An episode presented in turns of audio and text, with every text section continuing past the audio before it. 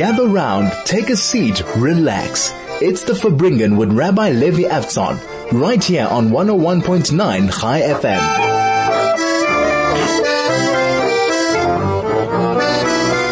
You're listening to 101.9 Chai FM. My name is Rabbi Levi Avtzon from Linksfield Shul. And you were just listening to Shweki singing The Way We Were, song he composed after the, the three boys a few years ago that were captured in Israel and murdered and that feeling of unity that came and after a while the unity was forgotten and the idea was the way we were to remember who we are. And I felt it was a strong message for what we're going through now. And throughout the show we have some other powerful songs that hopefully connect to the zone we're in, to the space we're in. Um, we're talking now on Tuesday, the 15th of Kislev, 10 days before Hanukkah, 28th of November. Already four groups of captives that have come out in the last four days. B'shavu banim v'kulam, coming back home. And, uh, it's not enough until the last captive's gone and until we assure that such an attack will never happen again. It's not just to bring the captives home, but it's to create the deterrence after that and to make sure that those who spilled our blood should uh, be brought to justice. But that's not where we're going today. Um, I want to focus more on the uplifting side as we are 10 days before Hanukkah. And I was giving a share a few days ago and I said that um, there's a lot of perks of living in South Africa. And if you, if you've been listening to my show over the years, you know that I'm a big fan. But one of the things I struggle, not specifically South Africa, about living in the southern hemisphere is Hanukkah. It just doesn't have the same feel as uh, the northern hemisphere. Um, right? Each holiday in the calendar has a feel. Pesach has a feel. And I imagine uh, many of our listeners have been to a Pesach Seder before. And whether it was a perfect Seder or not, or whether um, after an hour, everyone started kvetching they wanted to finish, or there was the uncle who insisted that you do the 14-hour version of the Seder, whatever it was. A Seder has a feel. Rosh Hashanah has a feel. Even Yom Kippur has a feel to it. Hanukkah has a feel. And a, a big part of the feel is like wintry, snowing on the outside, early nights, sitting around the menorah, family dinners, etc. And just the fact of life that that's not where South Africa is on Hanukkah or the southern hemisphere. It's summer, it's late, light, um, sunset's much later. Um, no one's cozy around. On the contrary, everyone's trying to get outside to get some fresh air. Inside's pretty hot. It's a different energy, and um, obviously, it demands of us to create its own energy and uh, it's a challenge. I know in the last few years, many many activities have started um, to really build up Hanukkah, and especially this year, the Hanukkah is early. It's before many people are going away on holiday. It starts Thursday night a week, right? For many people, it's the day after school finishes. At least the beginning of Hanukkah, many many people will still be here, and Hanukkah has a story, which I'm not going to explore so much today. You could if you don't know it, you could search it online, the story of the Maccabees. Um, we'll focus on certain points, but um, it's not really a Hanukkah show, but it's more the message, the core message, the theme. Because the message of Hanukkah is light. Light in two dimensions. In brightness, to be able to see, and light in warmth. Light has other dimensions, it consumes, etc. But there's two main themes that come across on the Hanukkah and on the Shabbos candles every Friday night, and that is warmth and visibility. And interesting, mentioning earlier in the northern hemisphere when it's cold and dark, um, early in the day, so like those two themes have, you know, a very physical resonance. They manifest very physically in a very tangible, vi- visceral way, versus here that, um, you know, it's pretty bright for very late in the evening and it's not exactly cold at this time of the year. Definitely on the other extreme. Gosh, it's been hot the past few days. Um, but the theme is very strong. and the theme of light, the theme of warmth. And that's why Hanukkah throughout the world has a very strong resonance. I'd imagine this year in Israel more than ever Hanukkah is going to have a very strong resonance. But I've spent quite a few Hanukkahs in Israel. It's in many ways the Chag of the year. In some ways even more than Pesach. More than Yom Kippur. Hanukkah just has a very strong theme and message and fun and latkes and sufganiyot and donuts and um, lots of public menorah lightings and menorahs in all the windows and parties and celebrations and oily foods and, and, and plays. It's a very, very strongly themed holiday. I would argue that from all the Chagim of the year, the two, the two holidays that have the strongest narratives are Pesach, the narrative of freedom, and Hanukkah, the narrative of light. Obviously, I'm not saying they're more important than other holidays. I'm saying in terms of narrative, they're very, very strong narratives. And I think this year, more than in a while, Hanukkah's message of light needs to deeply resonate within us. Um, because it has a, we need to bring warmth into our hearts. We need to bring clarity into our hearts when you see a world that is lacking in empathy for goodness, and you see a world that's lacking clarity of good and evil, the message of Hanukkah is powerful to bring the light out into the world and to remind people there's such a thing as light and there's such a thing as dark and you have to be on the side of light. You have to be a person that sees light appreciates light.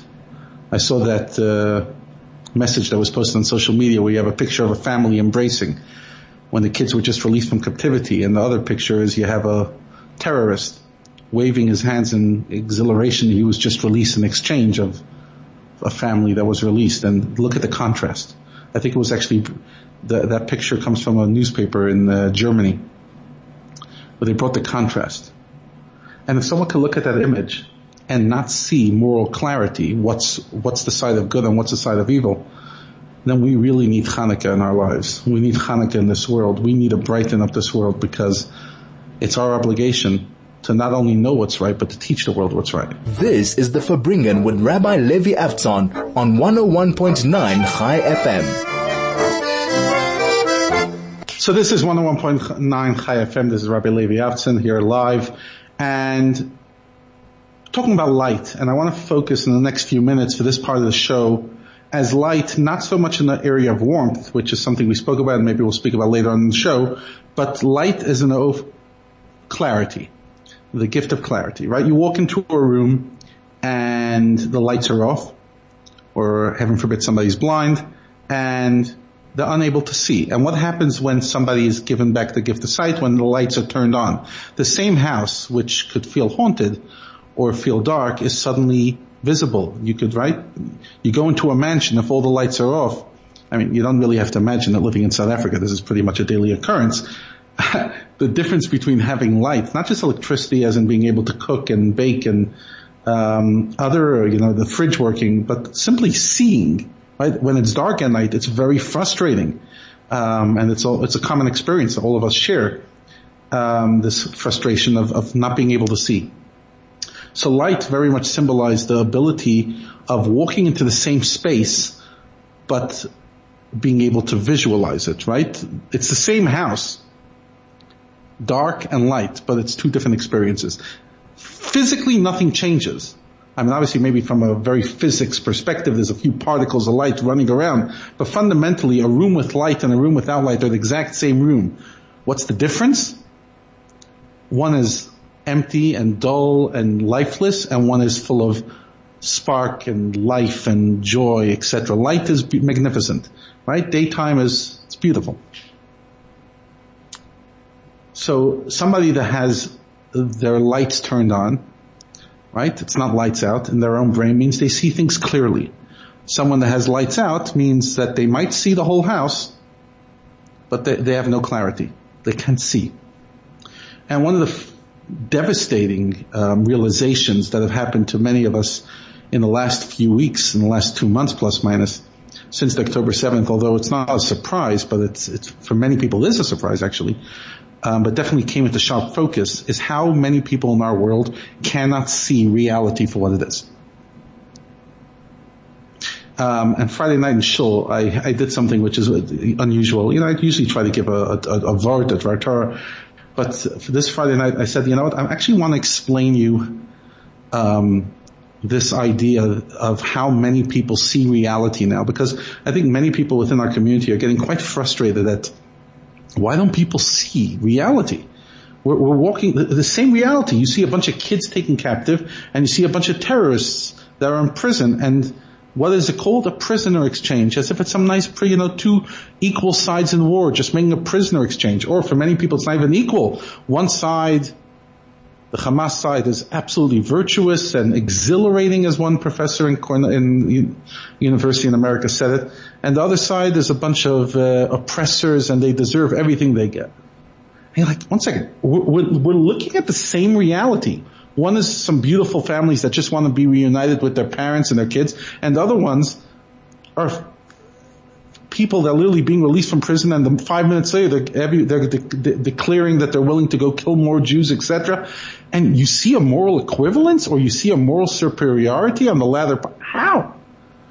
So I'm going to share with you what I shared with my community. Um, I think it's important to know thy enemy, to understand the world and to understand the moral confusion, where it's coming from. Obviously, many people are um, anti-Semitic, but I don't think that's the majority of the people who are not seeing clarity. It might eventually evolve into anti-Semitism, but fundamentally it evolves from a worldview. And I'd encourage you to actually research that worldview if you don't know more about it. It's called the, inter- the worldview of intersectionality, where basically the word is intersecting um, and it's, it's, it's a movement that really started a few decades ago, although it's very much Marxist in its uh, at its core. And basically, what intersectionality argues, and I think it's important, really important to understand, because basically it replaced Judeo values. It, it replaced, um, you know, values that come from Sinai and that have really guided the West and most of the world for many, many years, and re- supplemented it um, with an entirely new value system. So our old, the, the, Judeo values, which have been adopted by many other religions and many other uh, people, is this idea that people are judged, in the words of Martin Luther King, by their actions, by the content of their character, not the color of their skin. And that basically all that matters is how you behave nothing about you, nothing about all your identities and everything. Obviously, it, it's, you know, it's important to have your identity, but fundamentally we should all be judged by the content of our character. It's a fundamental Jewish value. Each person here has free choice, etc. Intersectionality argues a very different point. It argues that their world is split into two, oppressor and oppressed. And again, has Marxist tinges because that's very much like a Marxist idea. Fundamentally, he saw it as the the upper class, the bosses, the the the creators of manufacturing versus the workers. Um, and the, the fundamental communist manifesto, workers of the world unite. Um, intersectionality sees it a bit differently, in which it's how much are you a victim? And there's various victim classes based on the color of your skin, based on your sexual identity, based on are you conceived as strong or weak? Are you wealthy or poor? And fundamentally it says that the more victim groups you belong to, the higher you are in the totem pole. And the, the, the oppressor is fundamentally the white male, and oppressed is basically everybody else at various levels of oppression. Now this might sound like some, like why am I talking about this? I promise you this is the way millions, if not hundreds of millions of people see reality. And what happens then is intersectionality argues and says we have to intersect. All victim groups have to intersect and find solidarity with each other. So therefore you could have, let's say, queers for Palestine, even though many of the queers, if they went to Palestine, it wouldn't exactly be a positive experience for them because there's no tolerance. But fundamentally, where they meet is I'm a victim, you're a victim, we have to have solidarity for each other. Who are we a victim of? We're a victim of the white patriarchy. Now, never mind that Israel is majority not white, um, but that's not even the point. It's such a stupid argument. Fundamentally, what, what does that mean? The world's not divided by oppressor and oppressed. The world's divided, in the words of Viktor Frankl, by um, I'm, I'm, the, the words are slipping my mind. The decent and indecent, right? Um, they want, Frankl writes that the world is split into two races, the decent and indecent. That's a fundamental um, Jewish value. But in today's day and age, many people are splitting in no oppressor and oppressed, and therefore the oppressor could do no right, and the oppressed could do no wrong. The oppressed could do no wrong because they have hundreds of years of colonization that they have to overcome, and therefore violence isn't only accepted, it's often glorified because the only way is to tear down the old world order and bring the whole new world order. Now, this has been tried.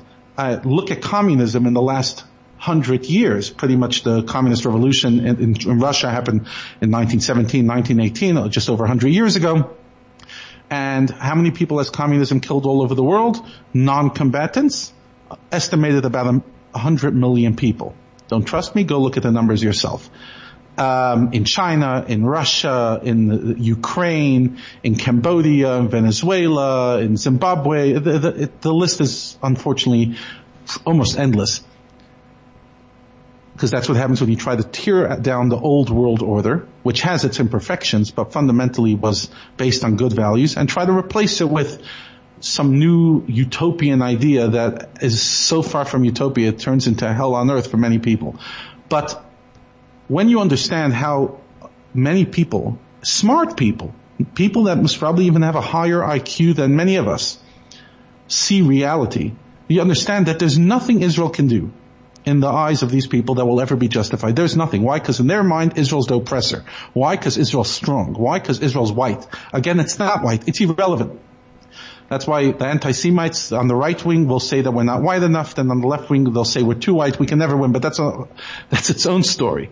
But when people see reality like that, and back to where we started, we're talking about Hanukkah being the ability to see things with clarity. When people see reality based on such rubbish, that instead of splitting the world between decent and indecent, they're splitting the world between uh, some imaginary definition of oppressor and oppressed, and the oppressor could do nothing right and the oppressed could do nothing left, then you don't understand. You'll never convince them. You will never convince them Hamas is evil.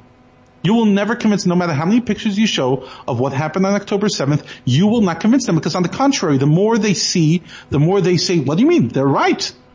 The oppressed must do whatever it takes. And if it means beheading babies, if it means burning um, uh, uh people or whatever, I'm not going to go into all the descriptions of what happened that day. But if it means doing the most horrible things known to mankind, even animals would be embarrassed by it, we'll do it. And not it's it's it's it's it's exhilarating. It's glorifying. So often we we lose this argument because like you see so many people on social media desperately um, you know, people who, who have clarity, people who see what's right, and they're desperately trying to convince people on the other side of the fence to see what I see. But the point is, one's looking through a house of darkness, one's, one person has their lights off, and one person has their lights on. The person that has the lights off, literally, no matter what you show them, because they see values based on this warped ideology of what's right and what's wrong, you'll never convince them. Because in their mind, there's nothing you could do to prove them that Hamas is evil. Hamas is weak right? Compared to Israel, they're weak. So they're good. And Israel is strong, so they're bad. It's irrelevant. No matter what Hamas does, it's justified. You have to tear down the white patriarchy rubbish. Now this, it's, and I'll be honest, while I'm talking about it, I cannot believe that that's the level of ideas we have to combat with. But the truth is, Hitler's ideas of race were us, were as nonsensical. This idea that there's a supreme race and there's other races, and at that time, it's important to understand about World War II, Hitler didn't invent the ideas of race. Actually, many of the ideas were based on American ideas at the time, and many of the greatest organizations in the world and many medical associations adopted the ideas of inferior races and premier races, etc. Hitler obviously took it to a whole new extreme. But it was very much the Geistheit of the time. And for somebody at the time who believed in Martin Luther's, you know, idea, which he didn't articulate yet in World War II, the idea that people should be judged by the content of their character, they must have thought, are you crazy? Seriously? One race is better than the other race? What rubbish! But billions of people believed in that nonsense. And today, 80 years after World War II, hundreds of millions, if not billions of people believe a new level of rubbish that the world's uh, uh, oppressed and an oppressor and etc. etc. as we just articulated. Hanukkah reminds us to get our lights on. First of all, to make sure in our own families we see things with clarity. And then to make sure that we do not get fooled by other people's rubbish and to make sure we continue to be a light onto the world. Continue articulating that there's a moral way of seeing what's right and what's wrong and the world is not split into oppressor and oppressed. There's no such a divide. The divide is between good, decent, honest people with good values and people who are rubbish. People who literally can, ex- can celebrate the death of a baby. There is no moral equivalence. There's no justification. Though it's binary. It's good or evil. Doesn't mean good people don't do bad things and doesn't mean evil things, people don't sometimes do nice things. But fundamentally, when you see the world through the light of, through the oppressor and oppressed, you will become evil. Just like many people who started off decent saw the world through the eyes of communism and ended up doing very evil things. A person who sees the world through the eyes of darkness can end up so dark and evil. And a person who sees the world through light, although they're imperfect, we're all imperfect human beings, will fundamentally head in the right direction. Make sure your lights are on. This is the Farbrengen with Rabbi Levi Avtzon on 101.9 Chai FM. So this is 101.9 Chai FM. You were listening to the magnificent song Avraham. Are we the children you prayed for? And the answer is yes, we are the children. And thousands of years later and such bright lights. And I've never been prouder of my identity as a Jew than in the last two months. It's amazing what Hamas thought they're going to do is break us and what they did more than anything. Obviously they hurt us deeply, but they gave so many people their identity back. Not only did they bring us united to each other, they brought us united to ourselves. Um, a lot of us were struggling with our identities. We were fragmented in our identities. The fact that we were Jewish was just a sideshow. I mentioned to my community, I said, if I asked you two months ago, tell me about yourself, you would tell me about your job and about your family and your, your status in the community and eventually that you're Jewish. If I asked anyone now, tell me about yourself, the first thing you would say is, I'm a Jew. I'm a Jew. So, that's what happened as a result. We got, we, we regained our clarity. We see things. And I remember my sister, um, she told me years ago, thinking about it, she actually just had a baby a few, uh, an hour ago, but, um, I remember a year ago, a few years ago, she told me that a mentor of hers said to her that I give you the greatest blessing of all, and that is the blessing of clarity. And I remember even when I heard it, it had a resonance, but decades later it has much more of a resonance. It's so true. It's the greatest blessing. The greatest blessing in life is seeing reality for what it is, having clarity, knowing how to make decisions, not getting bogged down with lots of conflicting voices seeing through the, the haze, right? Life is often like driving in a very hazy, muggy day. Clouds are low. And the ability to still see and to keep on driving and be able to see through it rather than get absolutely overwhelmed and blinded is one of the greatest gifts of life. And it's one of the necessities of life. And it's important that we hold on to it. And in a world that has so little clarity, as I spoke about in the previous segment, this unhealthy perspectives, how people see reality, right? Whether it was in the days of communism or in the days of fascism or now in the days of intersectionality and leftism or extreme right and all the various ideologies that although people are entitled to think what they want, right? We believe in free speech. Free speech doesn't mean that you, it's morally free to think whatever you want. The, the government maybe shouldn't have a right to sit there coming down on you on every idea you have. But you have a moral obligation to God and to your own dignity to make sure you don't think in rubbish ideas. So you, you don't have a moral right. You have a political right for free speech, but you don't have a moral right. A moral right, you have to find your own truth. Right? Stupid ideas are not morally equivalent to good moral values. They're not. And as we get closer to Hanukkah and we think about the, the message of light and clarity, it's our obligation to see things for what they are. To see through the haze. Smart people don't necessarily see through it. On the contrary, sometimes the more intellectual you are, the more you could create um, mental gymnastics to justify crazy things. Hitler um, had a lot of intellectuals around him. He was far from an intellectual, but a lot of intellectuals around him who created the moral basis for the greatest evils. Famous story about Heidegger, which is considered one of the greatest philosophers of all time. And they asked him how he could follow Hitler. He's the guy's such a brute. And his argument was, well, have you seen his hands? Such magnificent hands. Smart people can be real idiots. And people from the, the most prestigious universities on the planet have shown themselves to be the, the, the biggest moral idiots. And my great grandmother, who maybe couldn't read or write, had in her fingertip more clarity than these people have in their entire brain because you don't get clarity by learning two plus two is equals four.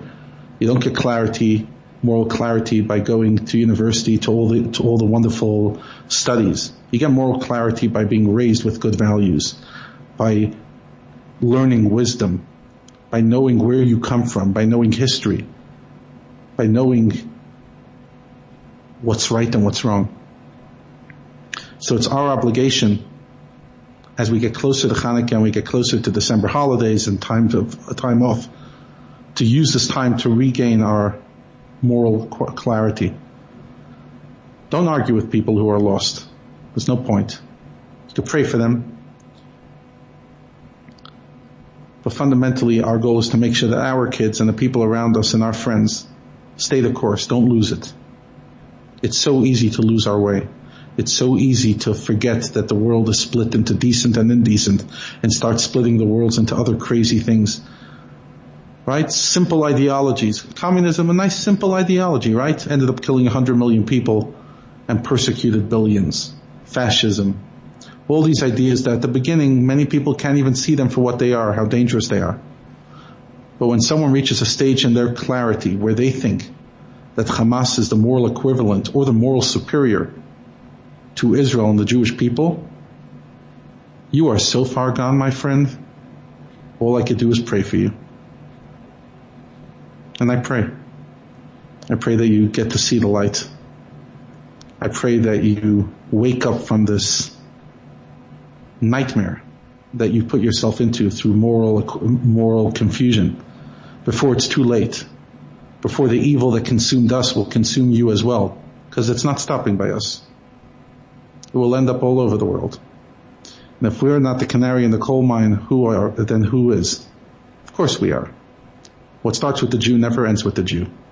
Remember that world. Not for our sake, for yours. This is 101.9 Chai FM. My name is Rabbi Levi Avtzon.